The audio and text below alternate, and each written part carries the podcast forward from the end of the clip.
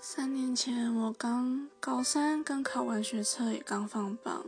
我会告诉自己，选择了就好好珍惜，并不是既来之则安之，而是在尚未达到满意的境界下，让自己在选所选择的环境里待得更舒服一点，身心灵都是。嗯，除了人要往向往的生活与未来前行，也不要忘记捕捉沿途的风景。毕竟称不上如意的日子里，即便是将就，也是原先我无从获得。运气好，让我偷走的惊鸿一瞥。